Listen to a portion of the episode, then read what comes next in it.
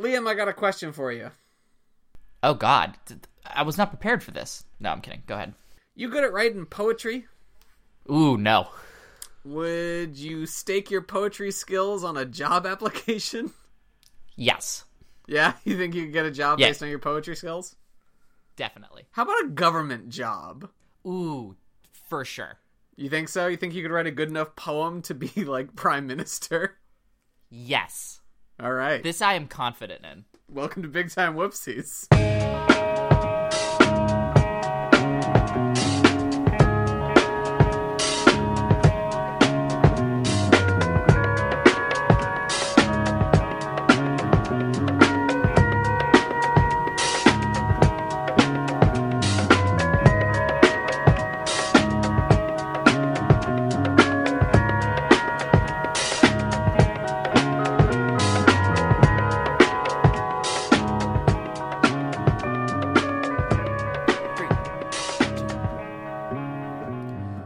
To Big Time Whoopsies. My name is Eric McAdams, and this is a podcast about incompetence. Each week, I tell a friend of mine a story from history involving massive incompetence. This week, I have Major Cast Network co founder Liam Sr. Hello. It's fun to be able to say my guest's last name on this Yeah. podcast. Can't always Yeah. do that. No, I I leave nothing to the curtain. That's an expression, right? My whole butt is on the internet for Yep. everyone to see. I put it there first. so my enemies can't. You can't be embarrassed. we we all had copies of my butt, and I posted it first. Yes, I distributed them. Yeah, it was known as the butt. if you want a picture of my butt, email me at butt butt butt at butt dot butt. So Liam, you've been on here a few times before. Last time I made you sit through a real sad episode. yeah. This time we're not going down that road. Oh well, I mean, I'm excited to talk about Axl Rose and Slash. Because you told me we were talking about Chinese democracy. No, I told you we were talking. We were talking about Chinese bureaucracy. Uh oh, all my material I prepared. Oh no! I'll be honest with you, it was just that bit. that was all I had. I've got pages of notes. That's the same joke over and over again. Yeah, I just wanted to feel big. Liam does a lot of podcasts on Major Cast Network. He's been on this podcast many times. You can find him all over the place. I haven't really had a through line for you for the episodes. I don't know. Other people, I ask them what they want to talk about, like what their interests are. Nah, no thanks. You, I just kind of throw whatever I've got at the wall and see what sticks. Pretty much game for anything. Yeah. My theme can be scraps. Um, this time we're gonna talk about tests. Oh, Yeah. I'm sick. Sorry, gotta go. Everyone's favorite part of school. Ugh. I knew kids that would cry in the bathroom after getting a B plus on tests. Yeah, yeah, I knew kids like that. Anyways, Do, do you know anything about the Chinese civil service exams? nope, Nothing at all. not a thing. So, tests have been part of Chinese mythology and culture for thousands and thousands of years. For a long time, Chinese culture was based in an idea of kind of going back to the old ways. Uh, Confucius used to say that he was not inventing his philosophy, merely relating the wisdom of the ancients. So, to that end, there are a lot of mythical ancient figures in Chinese mythology, and a lot of them are these kind of divine sage kings descended from gods who ruled us, who, who ruled China once upon a time. And we get a hippie that dies on a piece of wood. Yeah, I know. One of these was Emperor Yao, and he was known to be like the wisest and most like morally perfect of all the ancient emperors. Mm-hmm. He was he, his mom was a goddess, that kind, all that good stuff. Um, Lucky. in the legends, he ruled from the age of 20 to the age of 119. Um, Oh, so close. yeah, I know. Oh no. Good old 99 year rule. Um, and one of his one of his things was that he devised elaborate tests to determine if his successor was worthy. Mhm. That was and and there are people who point to this as the forebears of testing people to see if they'd be good government officials. but uh, but tests, academic and otherwise, are an inextricable part of Chinese history and mythology. And in the seventh century B- CE, uh, they became an inextricable part of the Chinese government. Oh no. Academic testing Uh, that that can't be good. Academic testing for government officials began in the Han Dynasty way back in the 2nd century BCE. They mm-hmm. were these were on a small scale and they were only utilized intermittently between emperors between dynasties and they wouldn't become regulated and standardized until the Sui and Tang dynasties. Emperor Yang of Sui was the first to create a full examination system in 605 CE. But it wasn't really until Wu Zetian, aka Empress Wu, you may have heard of her, uh, that the em- that the exams really took off. Wu was not super happy with the state of the Chinese government, and she was especially dissatisfied with the Chinese military bureaucracy. No, sorry, not the bureaucracy, the Chinese military aristocracy in the seventh Ah, century. yes. A bunch of aristocratic guns. And when she looked at the exams, she saw an opportunity that she could utilize through expanding them. The exams that she then expanded were they still favored students of means, but she opened them up to a wider pool of candidates, not just, you know, strictly the aristocracy. And she involved herself directly in the process. Oh, step one: never become the story. Yeah, she was literally like part of the process. She, I, I'm not sure whether she was grading the stuff, but she would like meet with the examiners, meet with the candidates, that kind of stuff. And by doing this, she created a class of new government officials that were much more loyal to her than to anyone else. Because the ones that passed these examinations and became government officials would obviously remember that she was the one who passed them.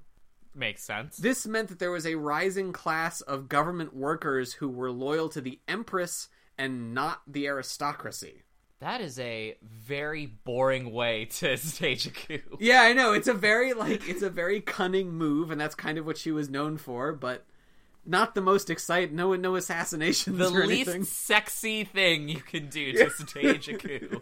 Ken Burns is coup d'etat. Exactly. It's like ah, you weren't expecting this. A new class of government workers. Yeah, we weren't expecting this. This is a Shit. Netflix show. I thought we were going to have sex. and then you'd stab me. No. Sign this form. Yeah, exactly. That's this is what we're doing here. So future emperors caught on to this that the exams allowed them Oh, I to win love future emperors. Oh man. that these exams allowed them to win the loyalty of the vast majority of incoming government officials. And so the exams steadily grew and grew in size for generation after generation. It starts out and like even like a hundred years after it became standardized, only like less than half of like the chief ministers were products of the uh, exams, and like a hundred years after that, slightly more than half were from the exams, and like hundreds of years after that, all of them passed the exams at one point or another. Cheaters. It it took over the whole government basically. This this process. This exam based lifestyle. And at the outset, it was extremely beneficial for China. You think about China, this was the 7th century CE. Mm-hmm. Like, there wasn't. The, the idea of having your government created by an academic test to see if you were actually smart and not, you know, whether you had the blood of some other king. That's a, that's a very progressive thing for that time period. It's a real. It's you know they're ahead of their time. The, They're- like Sonic Youth. they were trying to create like a meritocracy basically they were trying to make sure that the best people rose to power well sorry not the best people the best men Mm. women were never allowed to take these yeah this is this is a story very much about boys Yeah, this is a Nobody boys only story. Yeah. No girls in this treehouse. 100% this is that's true You- they and they basically try to create a meritocracy where the cleverest thinkers gain power and by doing this by making civilian academics the most powerful figures in the government, it curbs the power of both the aristocracy and the military. It unifies China because pe- because men from all over China are allowed to like take part in this, and it greatly increased education and literacy hmm. because everyone wanted to take the test and do well. That's why the exams continued for well over a thousand years as the primary means for them to enter government. I hope they switched up the answers. Yeah, once or twice, one would hope at least. I imagine so. Otherwise, you just kind of have to remember A, B, the order of A, B, C, and D. I imagine they're Scantron exams. But we're not here to talk about how about the good parts of the exams. no, that's a different. That's our exam-based. That's podcast. some other podcast. we're here to talk this. about the bad stuff. Yeah. We're going to look at the examinations at the end of their life cycle during the Qing dynasty, especially in the 19th century, because it wasn't abolished until 1905. Well, when you consider that that was literally 1300 years Still after a good run. Yeah, after Solid run exam. it was Good on ya. like what the hell? We're proud of you, son. The civil service examinations, obviously, became a defining facet of Chinese culture. Those who had passed the exam, known as jinshi, were of a highly elevated social class and were promised lives of purpose, power, and money. It was basically it was to if you could find a way to pass the exams, you were set for life, you were better than everybody else. This was the one path to like social mobility that went way upwards. Hmm. Exams are life. naturally, people got a little weird about it. People tend to get a little weird. Preparations for the examinations began as early as the families could manage it. Girls were not allowed to take the exam and were thus basically thought to be worthless to any family looking to climb the social or financial ladder. Mothers were often gifted with mirrors that had an engraving that said five sons passed the examination as a good luck charm because that was the greatest thing they could accomplish. Wow. Yeah, no, I really cannot stress this enough, cannot underestimate it. Getting your son to pass the examination was a big fucking deal. But getting five of those sons to pass the Yeah, examination. well, first you gotta birth five sons, which doesn't sound And great then- just from the start. and then they go on and form corn. then they become an academic? Ah, crazy. the worst of all timelines. From the beginning, boys aiming for the civil service exams ignored science, mathematics, and technology. They studied Like- none like- of these things. no, no, no. In their real lives, so they would be like, "How much money do I have? I, I, I Uh. that is not. Uh, it cannot be determined. That's impossible. It's impossible to That's, uh, answer. do you want to? Do you want to go in this horse-drawn carriage? What? What? What machinations are these I see before me? So they just completely ignored them because I haven't really talked about what was on the test yet, have I? I thought maybe you were doing that on purpose. Yeah, maybe. None of that was relevant for government. Fuck that. Fuck you. From an early age, you know what they learned, Liam? What they learn. The one true academic pursuit classical literature. Oh, no. That's what Tom majored in. He can't run a country. I've seen him try. I've seen him try. He got orange juice everywhere. So, for years, from the earliest possible age, they would learn as many characters as they could, eventually attempting to memorize by heart the five classics and the four great books. Okay, You- yeah. it's just all five Captain Underpants stories, right?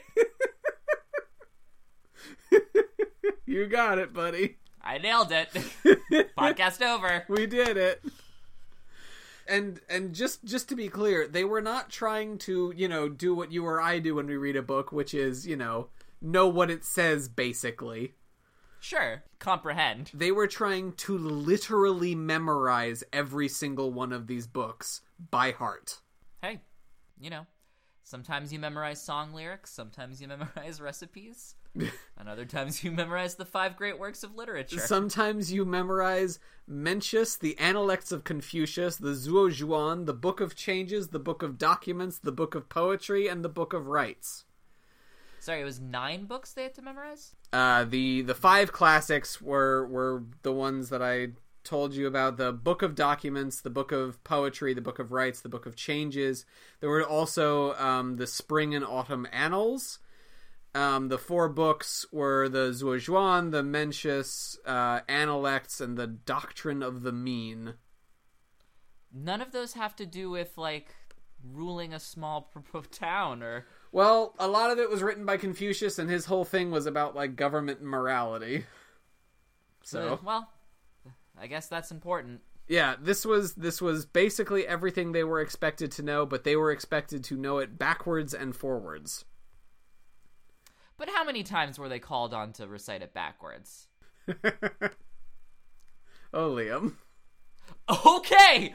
Oh no. So I, I, I, I don't have any examples of them literally reciting it backwards, but before so just before we do that, this meant to memorize these while they were studying to studying up on on this to just to get ready for the exam process. Students were expected to have memorized over 430,000 characters in order. what what what is what is this? A game of Overwatch?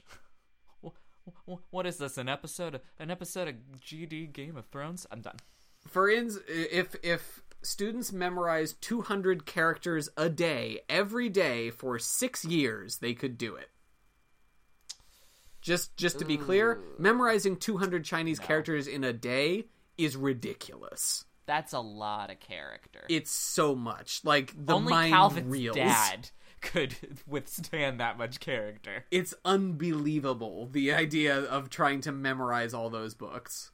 Especially for, you know, us those of us who, you know, don't Yeah. we don't really do with we don't do uh, characters so much. Nah, we do the letters. They're lame. I'll be honest. They're easier though, They're easier, but like, and I'm know, fine with that. Path of least resistance. that's fair. Our flag sucks dick though.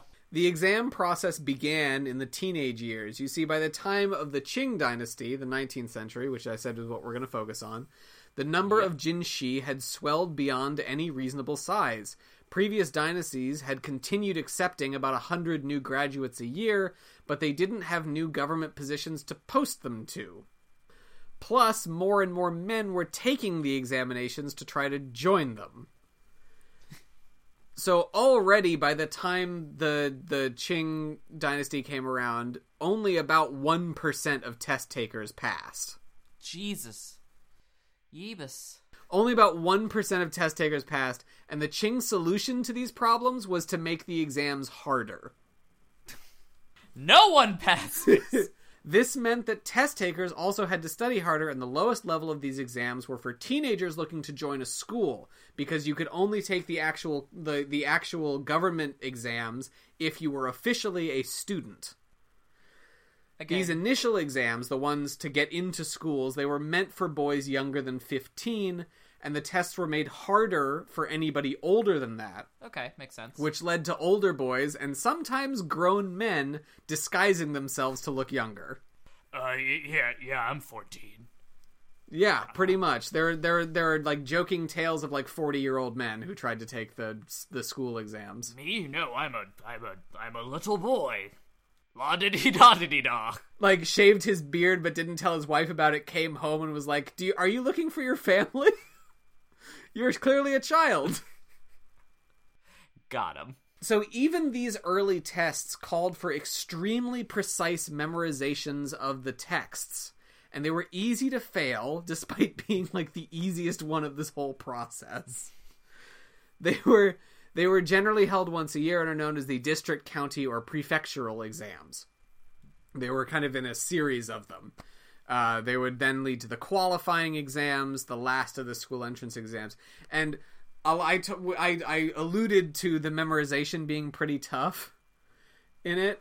There were there would for the harder ones, the ones for the older students, there would be like where in this book do these three characters appear one after another? Good golly gosh. and if no one answered them, they would start laughing at them. Oh, oh, that's that's a fun way to learn. And we they would they would like call to themselves, "We have outwitted them." This sounds a lot like my sophomore English teacher. like not even joking. It's it's 100% this like let's make this as hard as possible. That makes sense. Oh no. like like the idea of having to memorize a thing and then go like all right where in the book does it go this word this word then this word I I it's I, I read all nine Captain Underpants books. I, I don't. i'm ready for this I can tell you. i'm as ready as i can be I, I can tell you when the flippy page part happens, and you make make it look like an animation. so for a lot of this episode um i'm referring to ichisada miyazaki's uh, textbook about it looking specifically at this period of the exams it's called china's examination hell Oh no! that's the title of this book Good title. so for the qualifying examination, not only was was the uh, the essay and the poetry and all that kind of stuff, not only was that also very difficult, there were also uh, codes of conduct and officials observed all the test takers at the qualifying exam while they were taking it, and they made marks on their on their paper if uh, they they broke any of the rules. And usually and and usually just one of these marks would mean you weren't going to succeed you weren't going to pass you were out. Um, if you left one seat you were only allowed to go once if you went more than once you you got a mark on the paper uh, most test takers at this point carried a pot with them and went under the seat If they needed to go oh, to the yeah, bathroom. gotcha. For uh, uh, if if any students traded papers or dropped a paper because it might re- arouse suspicion about exchanging papers, uh, if you talked, if you looked around at other people's papers, if you changed seats, if you disobeyed any of the clerk's instructions, if you violated any other regulations, uh, if your paper was incomplete, or if you hummed. I'm out. candidates would hum because they had to make rhymes for poetry in the test. But other ones didn't like that, so humming was banned. Why would humming help? Um, it's not important. We're moving on. You're figuring out rhymes, you gotta get like the rhythm or whatever. okay. Once the students passed these uh, school entrance examinations and joined a school, they were allowed to try their hands at the provincial examinations, the first of the ex- of the like actual exams to determine whether they were suitable for government positions. so this has all been preliminary. Yeah, this is just you know, how badly do you want it? Yeah. This is where the actual stuff starts, so this is where we're going to take a break Ooh. Alrighty then. for another show on the Major Cast Network.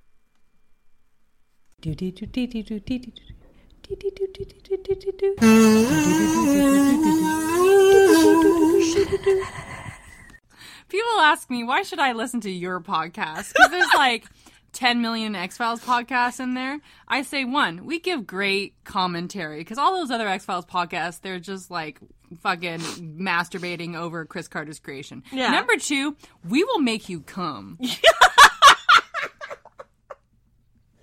Whether you like it or not. Yeah, it's gonna happen. We'll, we'll hit a button sooner or later. Yeah, we're you know what? We're gonna cover so many fucking hot topics, and one of them someday gonna be yours, Gonna and be you yours. might not even know it.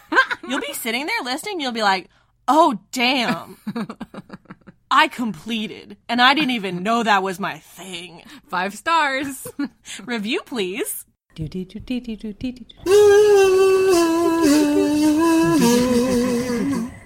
Catch the Double X Files Tuesdays at noon on your favorite podcast app. Baby, we'll treat you so right. So when we when we when we left for a break, I was I was about to start telling you about the provincial exams, which is what happened after the uh, qualifying exams and the prefectural exams, which were the And school was- entrance. And I was like, Eric, slow down. I'm gonna finish.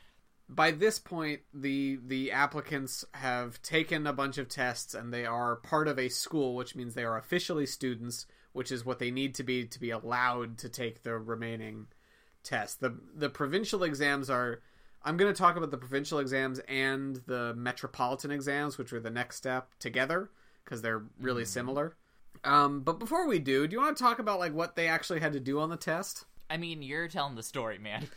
It's so not about what I want. I figured at some point you were going to get curious. So the the actual test requirements obviously changed from exam to exam, and they changed from year to year too, getting more and more complex usually as as the thousand years went by.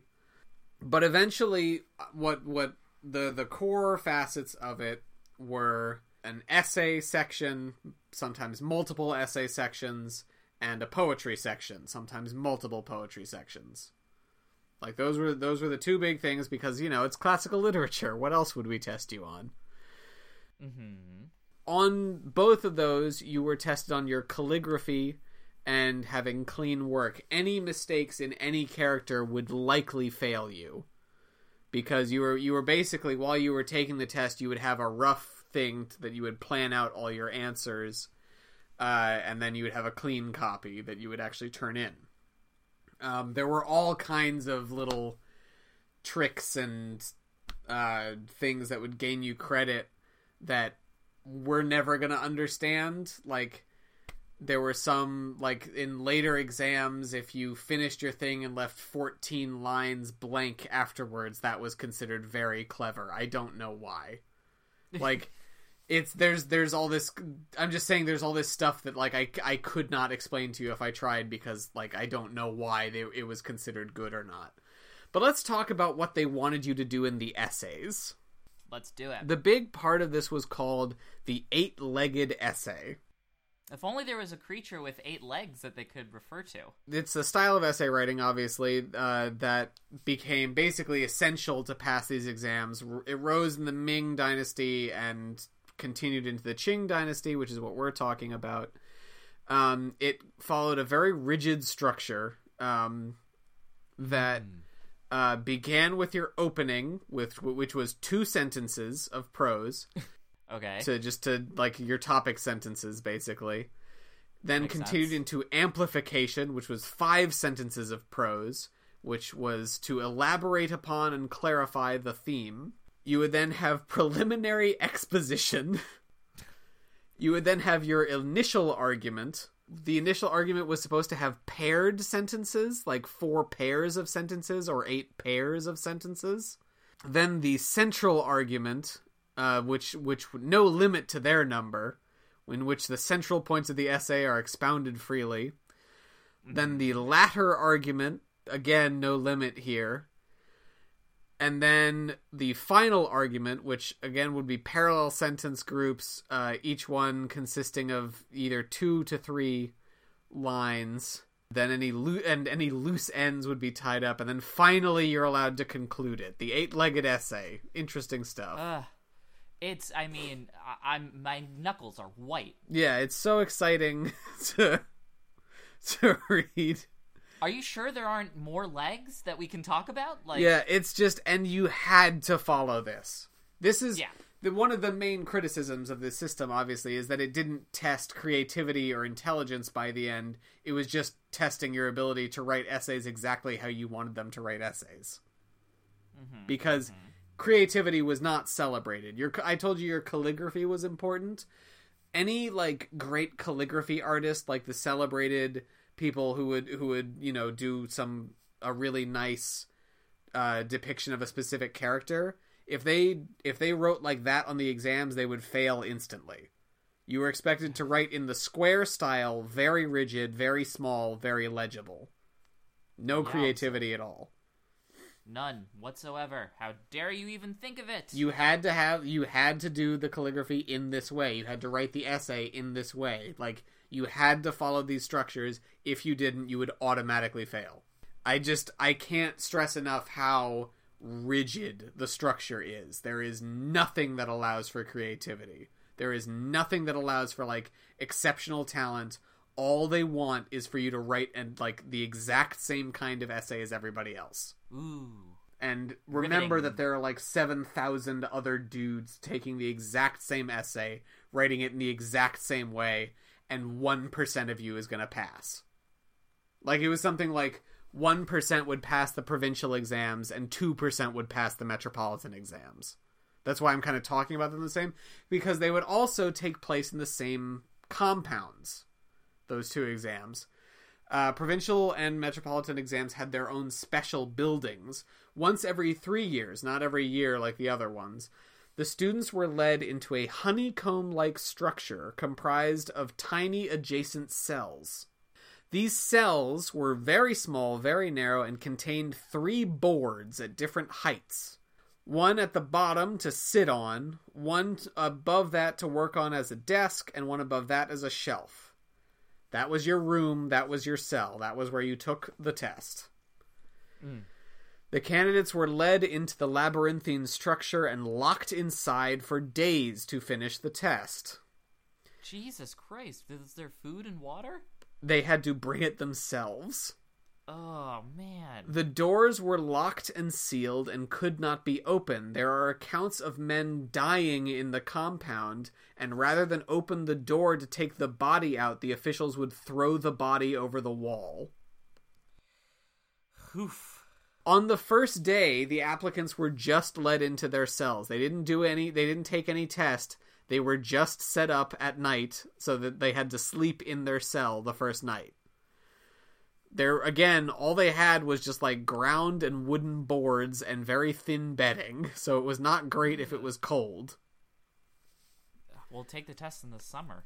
I believe it was taken in the fall because that was like the Not best ideal. weather generally. Not too Oh, hot and not too cold. Yeah, they did think about some of this stuff. Thank God. The exam itself started early the next morning before it was light out and would last uh, multiple days, I believe three consecutive sessions. The first section concerned poetry in the provincial exam, the second was the essay. You were expected to bring food and candles with you. Um, and they had to protect your you had to protect your answers from the elements so if like it was rainy and windy you had to like shield your answers with your body basically Jesus. yeah. Yeah, it sucked. It was just just a terrible time. They would if they needed to like there was no easy way to lie down in the rooms either. They would just like curl up and the book I read was like they would be bent over like shrimp. And they wouldn't have gotten good night's sleep before they got to the compound either. Oh, wait, why not? I, this actually might just be for the metropolitan and not the other ones, but they would be like woken up early to like go. Oh, go come there. on. Yeah. Can't catch a break during this test. Yeah. I just I want you to really like set yourself in this area like you're in this honeycomb structure by I your refuse to put myself there. like all you've got are other dudes next to you in other like in the rooms next to you doing the exact same thing. And like you are beyond the power of like god or man. You're just sitting in this cell by yourself. So naturally myths and ghost stories start to be told about this place Well, of course. Where I mean, I'm surprised that there hasn't been a, a horrifying, spooky movie set during the night of these. it is in this space that the exams become almost mythical. Obviously, the exams were real, not, you know, mythical. But a lot of these tall tales come out of them because this was all supposedly a meritocracy and people believed in this unified government. So, like, this was the best system possible. There came to be a belief that doing well basically meant that you were a good person, and doing badly meant that you were a bad one. Oh no. Yeah. And obviously this is a test. There's a ton of luck involved in this in this process. Examiners after they were done had to read thousands of pages that had been copied from the originals. They were not the originals. They didn't use those and like different examiners would do it with different colored inks and it would go through all this stuff. It was this whole thing. But there's no way that like the grades weren't contingent on the whims of the examiners, you know? Mm-hmm. but just saying that this was all luck would be an indictment of the process. So instead, all these myths and ghost stories spring up about how like the king of the dead would influence examiners because you know they thought that it was a good answer but the person but the guy who wrote it was a bad dude. So the king of the dead would put an x on it and they wouldn't be able to erase it no matter what happened. The Oh, the no. great yeah the greatest sins these guys could commit would be seducing women like licentiousness. That mm. was the like the greatest wrong they could commit. And so all this time like there's a story of one of them going to a fortune teller and being like i don't understand like you said i would i would do first. Like when i visited you a year ago you said i would pass the exam. They were like yes but once since you did that you spoke harshly to your brother and you seduced a virgin and that made your answer fall out of the passing grade. A, a big thing in Chinese culture, obviously, is the, is their ancestors and ghosts were ghosts and spirits were thought to not just you know tell you about the past and have the ancient wisdom, but also be able to see the future. Um, so ghosts would spring up to a guy in an examination and be like, "I can see the future. You will be a great man." I will help you in this exam if you go back to my village and find my body buried under a stone wall and punish the man responsible, that kind of thing. Like there are all these ghost stories that spring up around this. Like there's a whole I mean- section of my book about it. I mean, to be fair, like I remember during math tests when the ghost of a dead king would try to get me to avenge his son. Yeah, I mean it's a very like, common I gotta finish experience. test. Yeah. 100%. Yeah, you know. There were a lot of mental breakdowns in the provincial and metropolitan exams. The stress would be too much. There would be, uh, you know, a guy would die there, and people would be like, "Oh, the ghosts got him," basically. because, and I think it's because it's this kind of liminal place. It's this kind of borderline outside of the boundary of the police or heaven or whatever that ghosts would that, that the idea was like that was where ghosts would appear there was there's i think one that i think best uh, exemplifies the chinese society of the time there was a man who was destined to be a great minister or whatever and he was visited by a ghost while he was taking the exam. And she told him about another man who had seduced her and he was like oh i know him. I'm from the same village. And she goes he seduced me by telling me i would be his wife and i would you know share in his glory and blah blah blah. And then he didn't and so i killed myself after he seduced me. Because that's you know that's what Ghosts. the men writing these stories think women would do Yeah, makes sense to me. An idiot. anyway History is bad. so the best this is the best example of this culture i can think of so what this guy does is instead of helping her take revenge on the guy he walks over with her to the other guy and they have like an arbitration between the three of them the first guy goes all right can you not kill this guy from my village in exchange you will posthumously be recognized as his wife and all the glory that you would have gotten in life will go to you in death. Which you know is just as good obviously. And the ghost was like yeah that's great i'll take it. And the other guy was like i'll live better too. And like that's the end of the story. And i there's literally a note in the book that i read this in like resolving the conflict through arbitration was not uncommon in this kind of story. Oh my god. which is just it's an insane thing to think about I don't like thinking about it. Like imagine like a monster of the week TV show where instead of like salting the bones and and burning some the body of some ghost, they have to like get, break out the red tape and negotiate with them. Not only this, so this building on the on the ghost thing and the idea that like good men would have good luck in the exams. Mm-hmm. Like if you if you did better than you thought you would, it must be because you like secretly were a very virtuous person. There was all there were all kinds of other like superstitions and philosophies about like the right headspace to be in when you take an exam. Like, well, if you get irritable at this, you'll write a terrible essay in the exams, like that kind of story.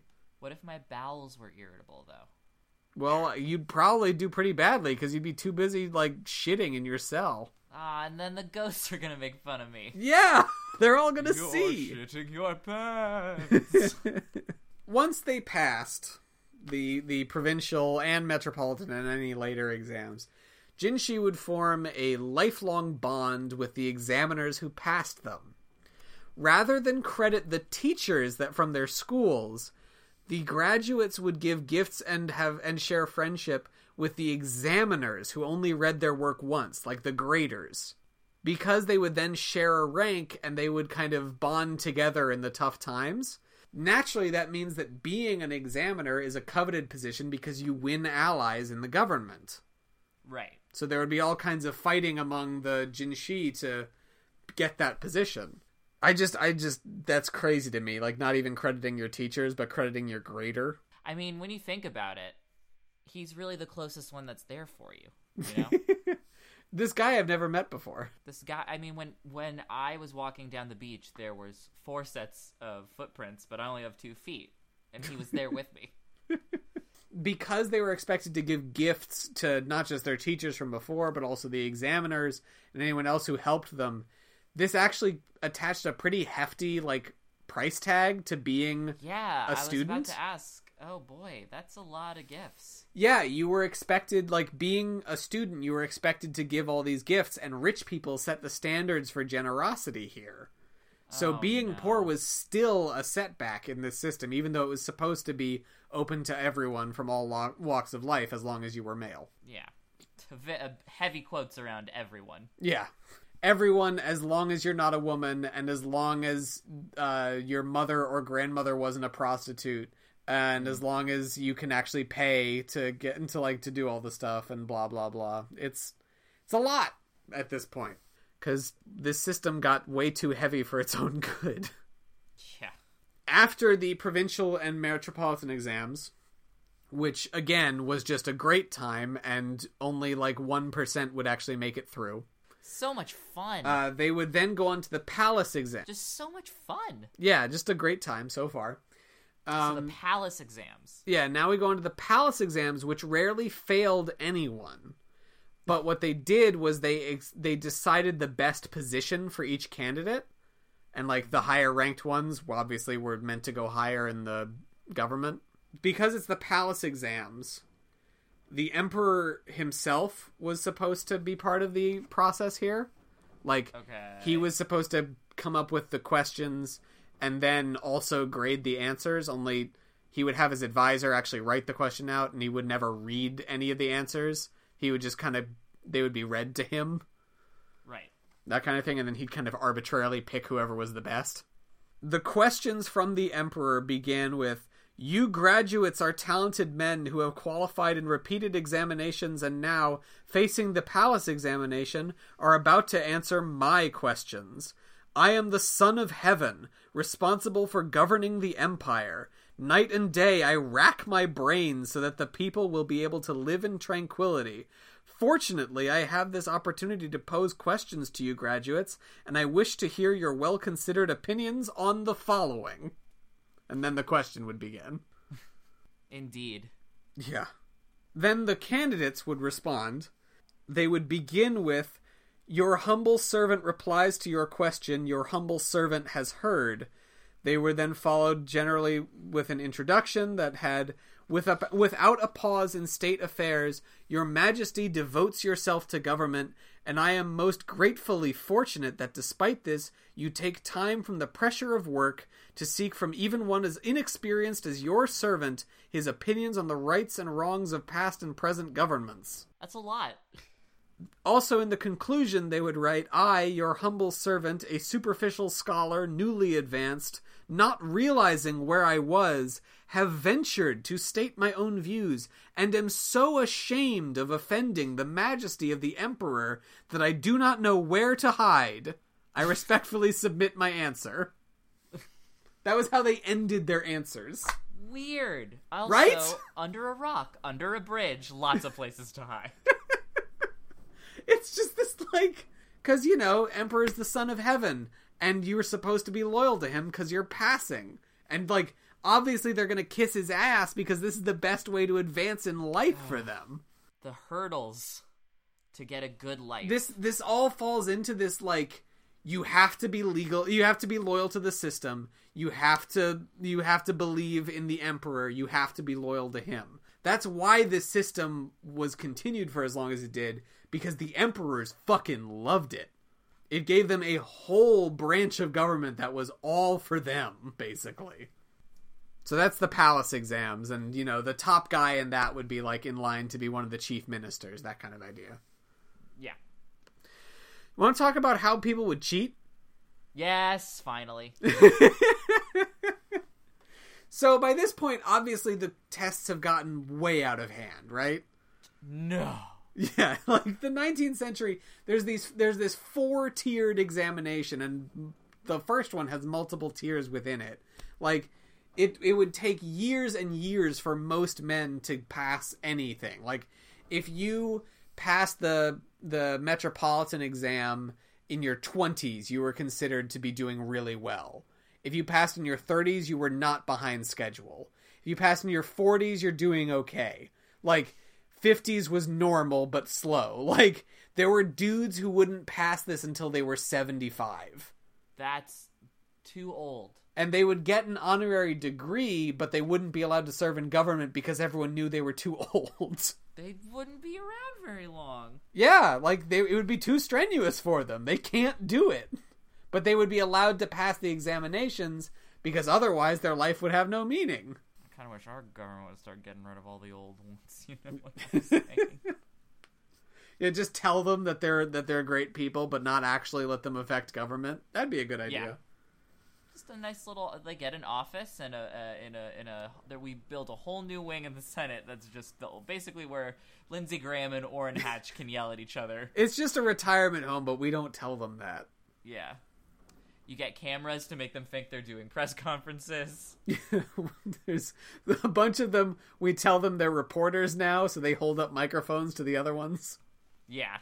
And then we just close and lock the door, don't give them food, and check in on them in a month. Yeah, so obviously, with given that there were thousands of men trying to do this every three years, and a lot of them had been trying to do it for literally decades, and a lot of them would never succeed. All this cheating happened, like so there were there were a bunch of bribery scandals. There's a lot of like standard bribery. It should be said the examinations themselves took great pains to make sure that no cheating could occur Mm-hmm. not only did examiners they weren't allowed to see the names of the people who wrote the essays but they would also be graded by multiple different people and you know the other ones mattered just as much as you so if you bribe just one official you pro it probably wouldn't be enough. It could be though cuz sometimes uh, a paper would go to one official and then it would go to the next one the next one the next one and they'd all grade the same thing as the first guy so they didn't humiliate him. Like you know it would say it would have him save face if everyone else graded the same thing.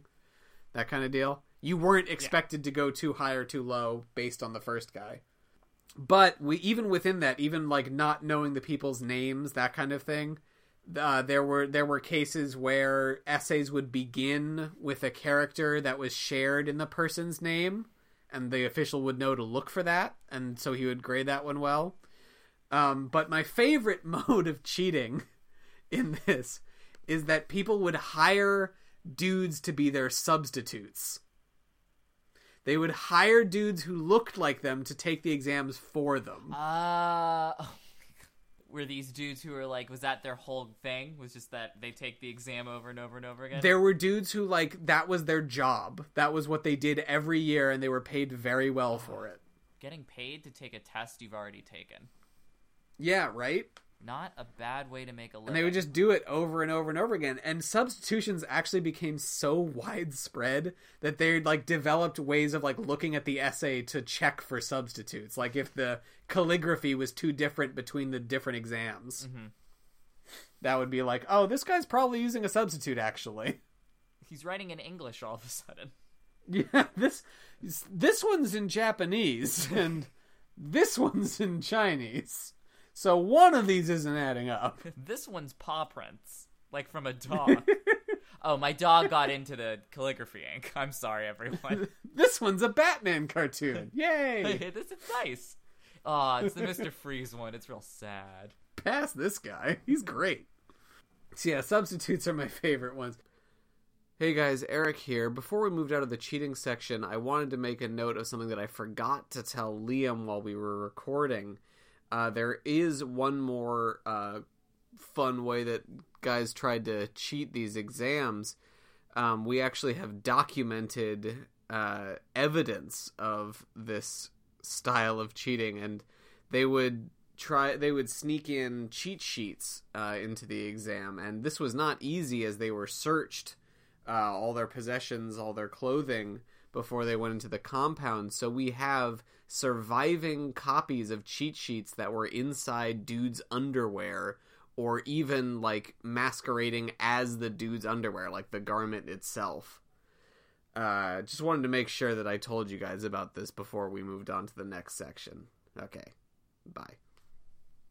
They developed like it's this constant back and forth of like cheaters getting the better of the examiners, and the examiners would tighten things up. Um, and it just that goes back and forth for like a thousand years. My goodness. Which is, you know, when you attach this much importance to a test, of course there are going to be a ton of people who cheat. of course. And in the mid 19th century, which is what we've been talking about, there was one specific cheating scandal that helped lead to like the decline of the whole system. Oop, tell me all about it. what if you were like, no, where is it? sorry, not That's today. not what we do on this Not- podcast. Thank you, It's not for you. So, um, already China in the mid uh, 19th century was not a great place because of the Taiping Rebellion, and we're gonna I'm gonna talk to my next guest about that next episode. And they there was a case of of official misconduct in one of the provincial examinations, like right after that or something. Twenty papers had been passed dishonestly, like through bribery or something Right.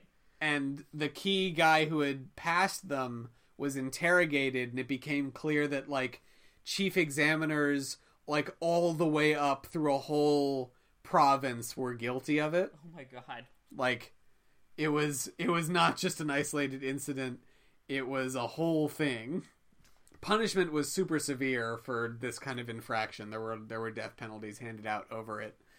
Um, and after that it kind of declined the use of the exams. Um, and eventually in the late 19th century and early 20th century it became pretty clear that China wasn't keeping up with other world powers because if you'll recall, the early 20th century is when all the other world powers started like developing crazy weapons and conquering shit that Yeah. they hadn't conquered before. I mean, con- no, I shouldn't say that because because conquering was a thing that happened all the time, but the world's superpowers in the early 20th century had outpaced China in terms of military might and technology Yeah. and Japan had caught on to this before China did. That's part of why Japan was so horrible to China Yeah. in the early 20th century. This is part of why the exams came to an end because the people of China did not want this class of scholar bureaucrats to be ruling things anymore. Also didn't hurt that the Boxer Rebellion happened. Yeah. That'll that'll come up in history, you know. And that's the end of the Chinese civil service exams. That's how they ended. I just it's just so weird that to become of an incredibly important job it's a Mm-hmm. position that you ha- that like affects so many people. Yeah. It's a test and maybe a ghost will be there. Yeah, it's a it's a test. Maybe a ghost will be there, and it's not even about like It's not about government. normal test stuff. It's about about books. literature. Yeah, Hey, have you read these 9 books? they they believe that these like nine books were like the only things anyone ever needed to be a good person and a good governor. and Dave Barry isn't even one of the books. This isn't even by Machiavelli. Uh, so after every episode, after a long story of incompetence on a grand scale, I'd like to give you a short story about competence in an absurd way. And I've been doing an Irish series. I started it last episode uh, with Carson. I talked about uh, nipple sucking. Gross. It was great. You should listen to it, everybody. Nipple sucking and bog men. Gross. That's what that one was about. Uh, this one's going to be about humanity dick. Humanity Dick was a real person's nickname. Hell yeah. His name was Richard Martin. Well, duh. So Richard Martin was an Irish politician in the mid 19 in the early 19th century. He was kind of a crazy dude. He he was uh, another of his nicknames was Hair Trigger Dick. Uh oh. uh, because he apparently took part in like a hundred different duels with sword and pistol. Oh. Well, yeah. I mean, if you're gonna be a duelist, you got to go all out. Yeah, he survived two shipwrecks. Um, he opened Galway's first theater. Like he he did a bunch of stuff. He was given the nickname Humanity Dick by none other than King George the Fourth of England. Well, if a king's gonna give you a nickname, it's gonna stick. Yeah, because, you know, Richard shortens to Dick. And he got the nickname Humanity Dick because he was an animal rights activist. One of those clever, ironic nicknames. Yeah, he um he is now best known for his work against animal cruelty, Wikipedia tells me. Um he was he bear baiting, uh dog fighting, cockfighting, all these kind of really visible bad uh, uh, maltreatment of animals. He fought against them and uh was and worked to get an anti animal cruelty bill into the into the Irish legislature Oh wow. and I believe this is the first uh, animal cruelty law put forward in like the West. That's. And what year was this? Uh, 1822, I believe. Wow.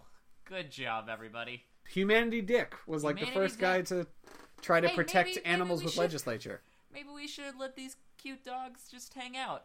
Yeah, maybe we shouldn't be mean to animals. I'm Humanity Dick, and I love this cock. I'm sure there's some bad stuff about Humanity Dick. Like I'm sure there's some unsavory stuff that he did. Ah, he ate a whole porcupine.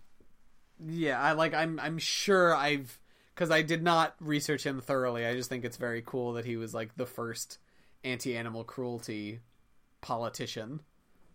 That is cool. Yeah, another thing I learned in Ireland. So that's the end of the episode, Liam.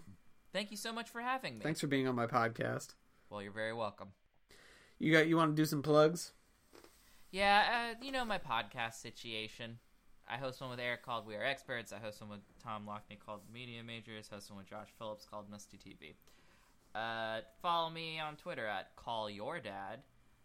Uh, oh, uh, I've written a couple of articles for the Hard Drive. Um, so go check those out. Uh, one's a quiz. It's silly as shit. My name is Eric McAdams. You can find me on Twitter at Eric McAdams Ugh, not edaciously yours. You can find my personal website, No Character is Safe. You can find other stuff I've worked on by searching my name. You can also find a new piece I just put out at Verve Blog, which is called Ping Pong the Animation Knows That It's Not All Fun and Games. Pretty proud of that piece. Uh, it's about a ping pong anime. Add us on Switch. Find our amiibos or whatever. All right, that's all. Goodbye. Bye. Thanks for listening to the Major Casts Network. Stay fun, stay nasty, and stay major.